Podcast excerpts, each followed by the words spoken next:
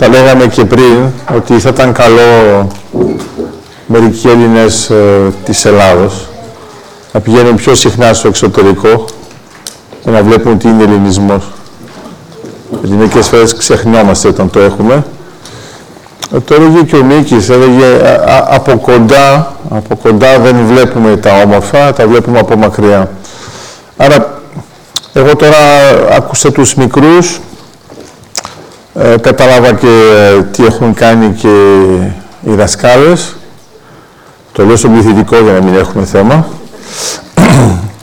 Ε, κατάβαλα τον υποβολέα έτσι στην άκρη. Αυτό που έχει σημασία είναι να καταλάβετε και εσείς ότι ε, ε, κάθε μικρός που λέει κάτι έχει αξία. Ε, ε, εμείς, το λέω τώρα και για τους γονείς, νομίζουμε ότι, εντάξει, έκανε μια προσπάθεια και είπε απλώς ένα ποίημα, ε, πρέπει να καταλάβετε ότι είναι πολλοί άνθρωποι που πέθαναν για να πει το παιδί σας αυτό το ποίημα. Και αυτό κάπου κάπου το ξεχνάμε, νομίζουμε ότι είναι κάτι άλλο. Ε, εμένα μου άρεσε γιατί είχε το ελληνικό ύφος, ακόμα και για τον Ρίγα βλέπω ότι το ρεφρέν το ξέρουν καλύτερα, που σημαίνει ότι είναι ελληνάκια κανονικά. Και θέλω να καταλάβετε επίσης, τουλάχιστον αυτό που χάρηκα εγώ, είναι ότι ε, όταν ερχόμαστε εδώ στη Γερμανία ε, για να ακούσουμε Ελληνάκια, Ελληνογερμανάκια, Γερμανάκια, δεν έχω θέμα εγώ πάνω σε αυτό, είναι ότι να μπορούν να πούν έναν λόγο που δεν θα υπήρχε αν δεν τα είχαν καταφέρει άνθρωποι.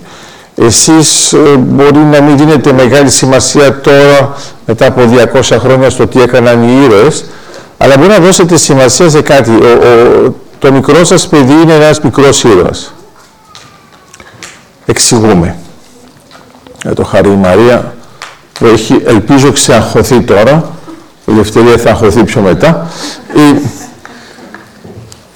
όταν κάνουμε αυτή την προσπάθεια με τους μικρούς, ε, δεν βλέπουμε πόσο δύσκολο είναι όταν είμαστε σε άλλη χώρα. Εντάξει. Αλλά αν θέλετε τώρα μια προσωμείωση, είναι πάρα πολύ απλή. Ε, σίγουρα λέτε τα μικρά μας δυσκολεύονται να τα πούν όπως θα θέλαμε να τα πούν, έτσι είναι; Έχετε σκεφτεί, ας πούμε, ότι ε, στην Ελλάδα, όταν είχαμε τουρκοκρατία, οι άνθρωποι γεννήθηκαν Τούρκοι, έζησαν Τούρκοι και πέθαναν Τούρκοι και παρόλα αυτά έμειναν Έλληνες; Και εσείς πιστεύετε ότι όλα τα Ελληνάκια εκείνης της εποχής μιλούσαν βέβαια άπτεστα ελληνικά; Όχι, είναι πολλά από τα παιδιά που εδώ μιλήσαν, μιλούσαν πολύ καλύτερα από ό,τι μιλούσαμε σε κάποια φάση ε, και γι' αυτό αναγκαστήκαμε να αλλάξουμε και λίγο τη γλώσσα μας, να την ε, κάνουμε λίγο πιο ελληνική, γιατί ε, είχε πολλά σημεία που είχε αλλοιωθεί. Εντάξει. Ε, κοιτάξτε το έργο του Κοραή. Αλλά τι προσπαθώ να σας πω, μπορεί αυτό που εσείς ζείτε εδώ στο εξωτερικό να είναι μια καλή προσωμείωση από αυτό που ζούσαμε πριν 200 χρόνια στο εσωτερικό. Και αυτό να μην το βλέπετε γιατί κοιτάζετε την Ελλάδα τώρα, που είναι μια δημοκρατία. Στο θέμα της γλώσσας τα πράγματα είναι πάντοτε πιο δύσκολα. Λέω απλώς ότι να το αξιοποιήσετε αυτό, γιατί είναι ένα καλό παράδειγμα για το τι μπορούμε να κάνουμε. Όταν έχετε ένα παιδί, ας πούμε, που σχεδόν δεν μιλάει καθόλου ελληνικά και του μαθαίνετε τον εθνικό ύμνο. Αυτό και είναι μικρή επανάσταση ήδη. Αλλά το θέμα είναι ότι το λέει στο τέλος. Και είμαι σίγουρος ότι και στους γονείς, γιατί σε αυτούς απευθύνομαι τώρα, πρέπει να σας ξάφνιασαν μερικά. Εντάξει. Γιατί παλεύετε ας πούμε σε μία λέξη, μιλάω τώρα και ως γλωσσολόγος, και λέτε πού να το βγάλει τώρα; Ο υποβολέας φαντάζομαι ότι πρέπει να έχει θυμίσει αρκετές φορές και τελικά τη λέει σωστά και με ένα ύφος, λες αμάν το ύφος δεν το έβαλα εγώ. Εγώ έβαλα μόνο τη λέξη. Ε, το ύφος βγαίνει.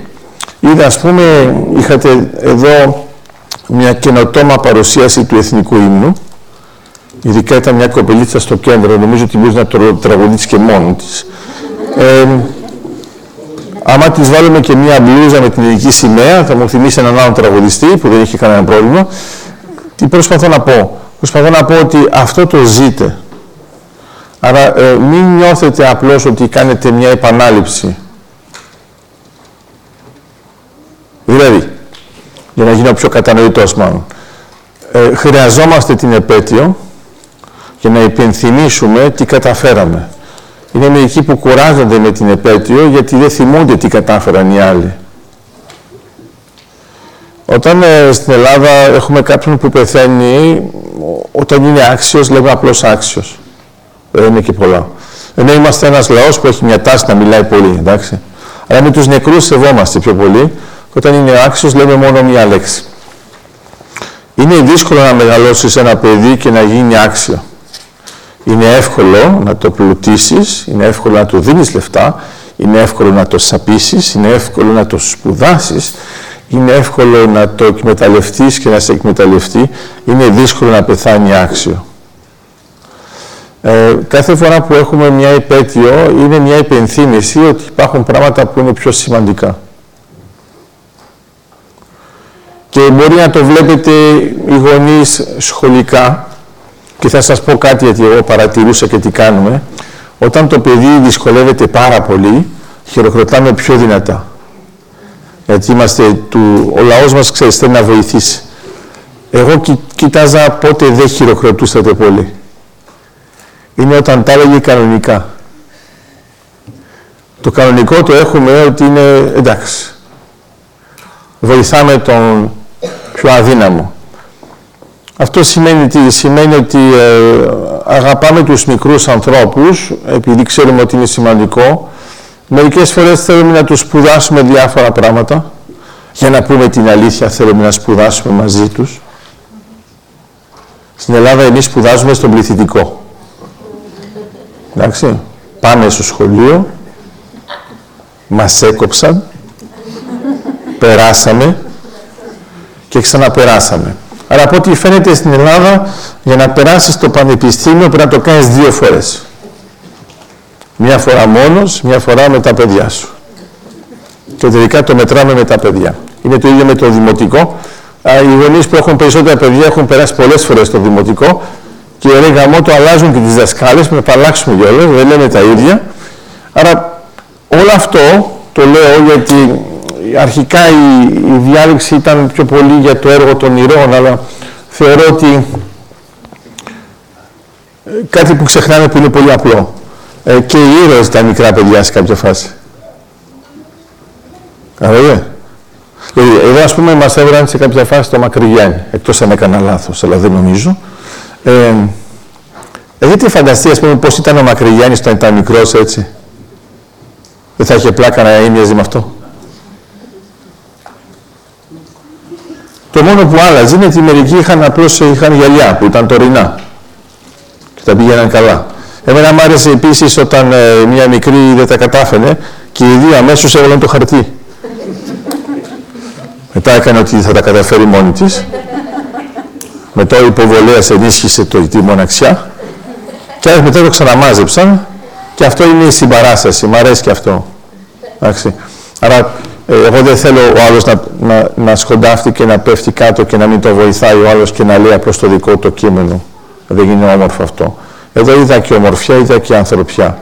Εμένα μου άρεσε και ο μπαμπάς που πήγε να πάρει το παιδί του εδώ στα σκαλιά. Ε, λέω αυτός ο μπαμπάς πρέπει να είναι πολύ δημοκρατικός. Έκανε ολόκληρη συζήτηση στην αρχή. Ε, λέω ειδικό μας είναι Έλληνας κανονικός. Του τύπου παιδί μου θες να φύγεις, μήπως έχεις κάποια δυσκολία, δεν έχεις κάποια... Μ' αρέσει αυτό γιατί φαντάζεσαι ότι ο, ο μπαμπάς κατεβαίνει στο επίπεδο του παιδιού. Είναι λάθος. Είναι το παιδί που ανεβαίνει στο επίπεδο του μπαμπά και του λέει ναι, μπορείς να με πάρεις τώρα. Δεν είδατε πώς περπάτησαν; Εντάξει, το είδατε, γιατί έχουμε αρκετούς παπαράτζι. Ε, βέβαια, ποντάρω πάρα πολύ, είπα για το μπαμπά ποντάρω πάρα πολύ στις γυναίκες. Αυτό που δεν λέμε πολύ συχνά την Επανάσταση, είναι ότι χωρίς τις γυναίκες, ε, οι άντρες σίγουρα θα κάνουν την Επανάσταση, αλλά δεν θα ήξεραν για ποιο λόγο.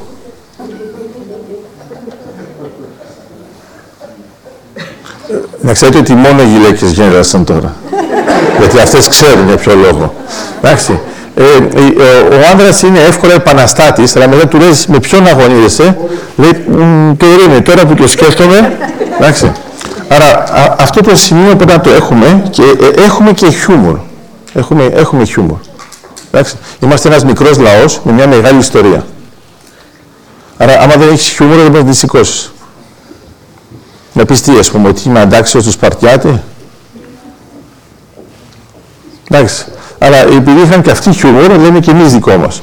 Όταν λοιπόν βλέπετε τους ε, Έλληνες στην Ελληνική Επανάσταση, χρησιμοποιούν και αυτοί χιούμορ. Και κάνουν και αναφορές στους αρχαίους.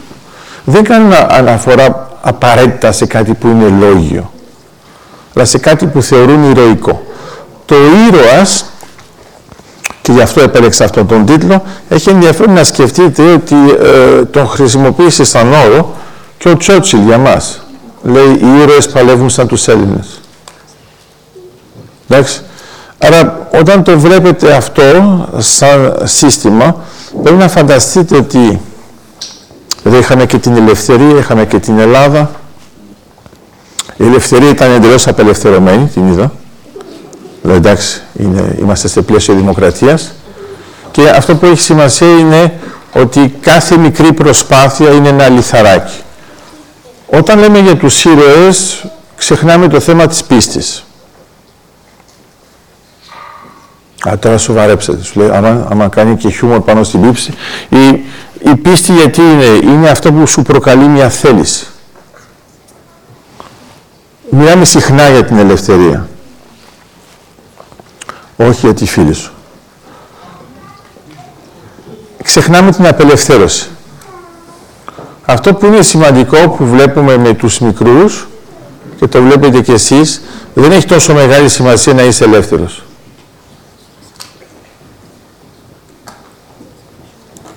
Ξαφνιάστηκατε. Το που έχει σημασία είναι να απελευθερώνεις τους άλλους. Είχαμε πολλούς Έλληνες τότε που ήταν ελεύθεροι, αλλά ήσταν στο εξωτερικό. Μιλήσατε για τη φιλική εταιρεία και ήταν και αυτή στο εξωτερικό. Ήταν σπάνιοι οι Έλληνες που ήταν ελεύθεροι στην Ελλάδα. Αυτοί οι σπάνιοι όμως αποφασίσαν να απελευθερώσουν τους άλλους. Αυτή η απόφαση είναι πολύ σημαντική. Δεν είναι απλώς να είσαι ελεύθερος. Ε, εμείς, όταν είμαστε σε πλαίσιο ελεύθερο και δημοκρατικό, οι Έλληνες λένε ότι εγώ είμαι της ελευθερίας. Είναι λάθος. Οι Έλληνες είναι της απελευθέρωσης. Λέμε συχνά ότι είμαστε της δικαιοσύνης. Είναι λάθος. Είμαστε της δικαίωσης. Για, σε, για να δικαιωθείς πρέπει κάποιος να σε αδικήσει πριν. Ε, και συνήθως μπορεί να είναι και η δικαιοσύνη.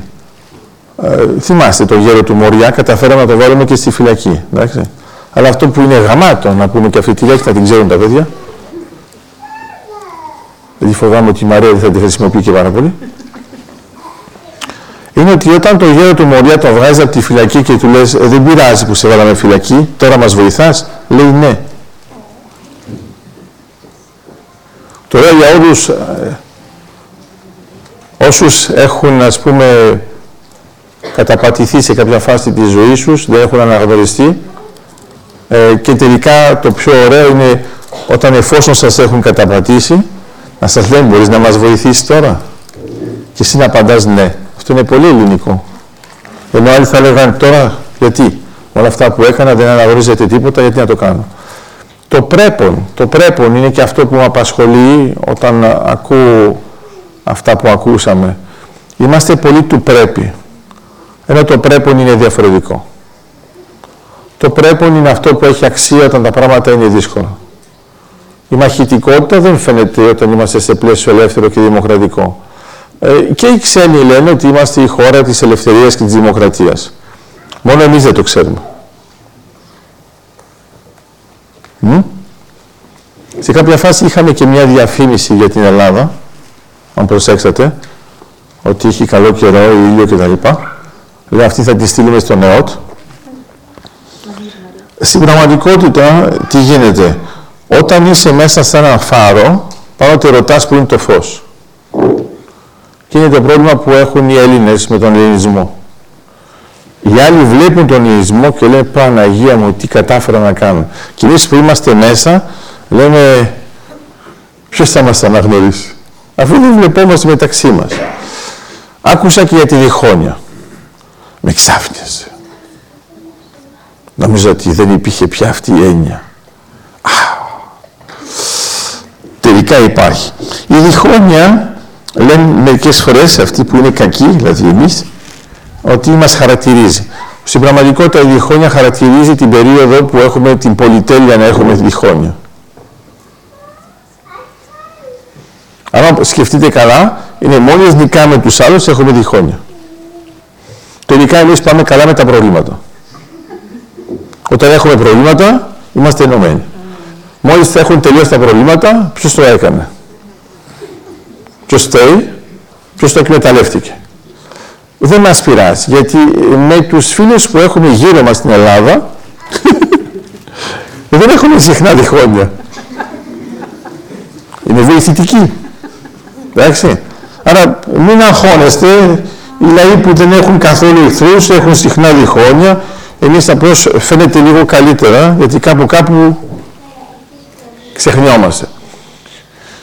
Η ανθρωπιά, το πρέπον και η συνέχεια. Η συνέχεια έχει μεγάλη σημασία. Το λέω και για τη Μαρία. Η συνέχεια, όταν κάποιος εκπαιδεύει κάποιον για να κάνει κάτι, έχει την εντύπωση ότι είναι της επανάληψης. Εντάξει. Η επανάληψη δεν είναι αυτό που λέμε για τη διδασκαλία. Η επανάληψη κουράζει. Εγώ θα έλεγα ότι αντί να κάνουμε πάλι το ίδιο, κάνουμε ξανά το ίδιο. Βλέπετε τη διαφορά με το πάλι και ξανά; Όταν δεν είναι καλό, είναι πάλι. Όταν είναι καλό, είναι ξανά. Το ίδιο ότι όταν το μαθαίνετε και στα παιδιά μερικές φορές μπερδεύεστε και νομίζετε ότι είναι σχεδόν το ίδιο. Άμα, άμα πετύχατε κάτι, θέλει να το ξανακάνετε. Άμα ήταν χάλια, λες πάλι τα ίδια. Άμα πάτε σε ένα ωραίο ξενοδοχείο, θα να ξαναπάτε; Άμα είναι χάλια, θα πεις πάλι στο ίδιο θα πάμε. Είμαστε του ξανά. Είμαστε του ξανά. Νομίζουμε ότι κάνουμε τα ίδια, αλλά δεν τα κάνουμε όπως νομίζουμε. Είχαν κατηγορήσει τον Σοκράτη, οι δικοί μας βέβαια, για να ανησυχείτε, δεν είχαμε πόλεμο τότε, και του έλεγαν ότι λέει συνεχώς τα ίδια πράγματα. Και απαντούσε ο Σοκράτης, εγώ λέω τα ίδια με τον ίδιο τρόπο. Γάει σφαλιάρα. Όταν ο άλλος είναι ρητορικός. Ε, ο ελληνισμός λέει τα ίδια πράγματα με τον ίδιο τρόπο εδώ και χιλιετίες. Λέει ότι είναι του φωτός. Λέει ότι είναι της ανθρωπότητας. Είναι εναντίον της βαρβαρότητας. Ε, ένας Έλληνας μπορεί να φαίνεται ότι θα είναι αδιάφορος σε έναν πόνο, μόλις υπάρχει πόνο, ο πόνος αυτός τον ενεργοποιεί. Μερικές φορές λέμε ότι οι Έλληνες είναι του καναπέ, από ό,τι φαίνεται δεν έχουμε πολλούς καναπέδες. Είναι σπάνιο. Ασχολούμαστε με τους άλλους γιατί θεωρούμε ότι είναι το πρέπον. Η Ελληνική Επανάσταση το 1821 σίγουρα έχει μοντέλο, αλλά αποτέλεσε και μοντέλο. Ήταν βέβαια και το 1776, ήταν και το 1789, αλλά το 21 κάτι που τους εντυπωσίασε τους άλλους, είναι ότι εμείς ήμασταν σχεδόν τίποτα και τα βάλαμε με μια αυτοκρατορία. OK, okay, το ξαναλέω αλλιώς. Γιατί βλέπω μια κυρία που το πιάνει έτσι και μου λέει τι είπε τώρα; Το λέω λοιπόν για την Αμερικάνικη Επανάσταση. Η Αμερικάνικη Επανάσταση ξέρουμε ακριβώς ποιος έκανε τι και εναντίον πιανού. Η Γαλλική Επανάσταση είναι πάλι το ίδιο. Στην πραγματικότητα μεταξύ Γάλλων. Εμείς τώρα φανταστείτε ότι είμαστε τρεις κοκκούκους. Βέβαια ο Κούκο ήταν ο Κολοκοτρόνης, αλλά δεν ήταν του Οι τρεις ήταν οι τρεις της φιλικής εταιρείας. Θα βάλουμε και τον Καραϊσκάκη. Όταν είσαι ένας μικρός λαός που έχει ζήσει 400 χρόνια τουρκοκρατίας και ξαφνικά λες θα απελευθερωθούμε, ρεσπέκτα. Το λέω αυτό γιατί μερικές φορές εμείς λέμε έχουμε μια οικονομική κρίση, πω που είμαστε χάλια, πώς θα τα βγάλουμε πέρα. Μα το έχουμε αποδείξει πώς τα βγάλαμε πέρα. Μετά από τέσσερις αιώνες. Σε άλλες φάσεις μπορούμε να πούμε ότι είναι και πέντε αιώνες, μπορεί ακόμα και έξι. Αυτό που θέλω να πω είναι ότι ε, το εντυπωσιακό με τον φιλελληνισμό, γιατί και αυτός είναι σημαντικός, και θα ήταν καλό να το βάλει και η Μαρία λίγο στο πρόγραμμα, να δούμε μερικοί άνθρωποι που έγραψαν για μας εκείνη την περίοδο και μπορεί να υποθούν και στη γλώσσα τους. Ο φιλελληνισμός οφείλεται στο γεγονός ότι ένας αδύναμος τα βάζει με μια αυτοκρατορία. Το αρχικό είναι πώς τολμά. Το χειρότερο ξέρετε ποιο είναι; Δεν τα καταφέρνει. Αλλά το λέει με έναν ωραίο τρόπο ο Μαρσέλ Πανιόλ σε ένα, σε ένα έργο του. Λέει ήταν ένα χωριό που είχε μόνο σοφούς και ήξεραν ότι κάτι δεν γίνεται και μια μέρα ήρθε ένας που δεν το ήξερε και το έκανε. Ε, αυτό μοιάζει με τους Έλληνες στην Επανάσταση. Ε, το λέει και ο Κολοτρώνης στα κείμενά του, λέει εμείς δεν σκεφτήκαμε ποιες θα είναι οι επιπτώσεις. Πέσαμε πάνω τους σαν τη θύελα. Ήταν ως εδώ. Ε, μέσα στο κείμενο έχουμε έξι αυτά που είπατε, ως εδώ και μη παρέχει. Ε. Υπάρχει αυτό. Η ιδέα ποια είναι; Είναι ότι σε κάποια φάση αποφασίζεις ότι δεν είναι το πρέπον να σε καταπατά ο άλλος. Αυτό σημαίνει ότι έχεις μια μαχητικότητα και ότι δεν είσαι απλώς ένας ραγιάς. Είδατε στα κείμενα που ακούσαμε χρησιμοποιούν τη λέξη ραγιάς. Ε, τότε δεν ήταν ακριβώς βρισιά, μετά έγινε βρισιά. Στην πραγματικότητα έγινε βρισιά από τη στιγμή που καταφέραμε να καταλάβουμε τι είναι να είσαι ελεύθερος. Αν το σκεφτείτε ορθολογικά, ο, ο Ρίγας, ο Φεραίος, στον οποίο αφιερώσατε ολόκληρο κομμάτι και θα το χαιρόταν, έπρεπε να μάθει στους Έλληνες τι είναι οι Έλληνες. Αυτό μας φαίνεται αυτονόητο τώρα. Αν κοιτάξετε τη χάρτα του Ρίγα, νομίζω ότι θα ξαφνιαστείτε για το μέγεθος για το οποίο μιλάει. Δεν είναι καθόλου η Ελλάδα που ξέρετε. Η Ελλάδα που ξέρετε είναι πολύ μικρή. Είναι 12 τα φύλλα. Όταν βλέπετε ότι αυτά έγιναν, ας πούμε, στη Βιέννη, πώς εκδόθηκαν, πώς διαδόθηκαν, το πρόβλημα του Ρίγα ήταν το εξής. Δεν ήξεραν οι Έλληνες ότι είναι Έλληνες για να επαναστατήσουν εναντίον των Τούρκων. Αφού ζούσαν πάντοτε έτσι. Άρα σε κάποια φάση κάποιος πρέπει να σου μάθει ότι τελικά Έλληνας σημαίνει ελεύθερος. Και αλλιώ δεν ζητάς την ελευθερία σου. Νομίζω ότι αυτό είναι η ζωή. Είναι μια ύπαρξη, η σκλαβιά. Τώρα θα τελειώσω, ότι σε κάποια φάση πρέπει να τελειώσω, δεν μου λένε τίποτα.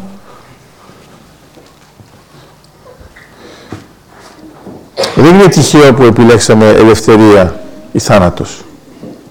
Έχετε σκεφτεί τώρα ότι οι περισσότεροι από εσάς επιλέγουν ειρήνη ή θάνατος; Έχετε σκεφτεί ότι η ειρήνη είναι συμβατή με τη βαρβαρότητα και με την καταπάτηση; Έχετε σκεφτεί ότι η ειρήνη είναι συμβατή με τη σκλαβιά; Είναι θέμα συνήθειας. Η ελευθερία δεν συνηθίζει αυτό το πράγμα. Είναι πολύ ακραίο να πεις ελευθερία ή θάνατος και να το έχεις σαν σύνθημα. Είναι ακόμα πιο ακραίο να το έχεις βάλει στη σημαία σου. Δεν καταλαβαίνουμε πόσο επαναστατική είναι η σημαία μας ακόμα και με τις συλλαβές που έχουν μπει. Σας υπενθυμίζω ότι η σημαία του Ρίγα Φεραίου δεν είχε καν το γαλάζιο. Είναι πιο μετά η σημαία, αυτή που λέμε η σημαία μας; Το ίδιο γίνεται και με το Σταυρό. Τι προσπαθώ να πω; Το θέμα της πίστης είναι πολλοί άνθρωποι που λένε ότι πιστεύουν, αλλά στην πραγματικότητα πιστεύουν ότι πιστεύουν η πιστή είναι σπάνια. Το ερώτημα είναι αν, αν επαρκούν. Ε, αυτό που αποδεικνύει ο ελληνισμός και μέσω του χριστιανισμού είναι ότι επαρκούν. Άρα μην αγχώνεστε αν νιώθετε ότι είμαστε ελάχιστοι. Είναι ο μόνος τρόπος να δούμε ότι είμαστε σπάνιοι. Οι πολλοί είναι συχνά λίγοι. Το ερώτημα είναι αν οι λίγοι είναι σπάνιοι για να κάνουν το έργο των πολλών. Αυτό που έγινε με την Επανάσταση είναι ότι οι σπάνιοι Έλληνες έδειξαν στους Έλληνες πώς είναι να είσαι ελεύθερος. Και εμείς είμαστε τα παιδιά τους. Άρα επανέρχομαι στα παιδιά με τα οποία άρχισα. Να είστε καλά, καλή συνέχεια.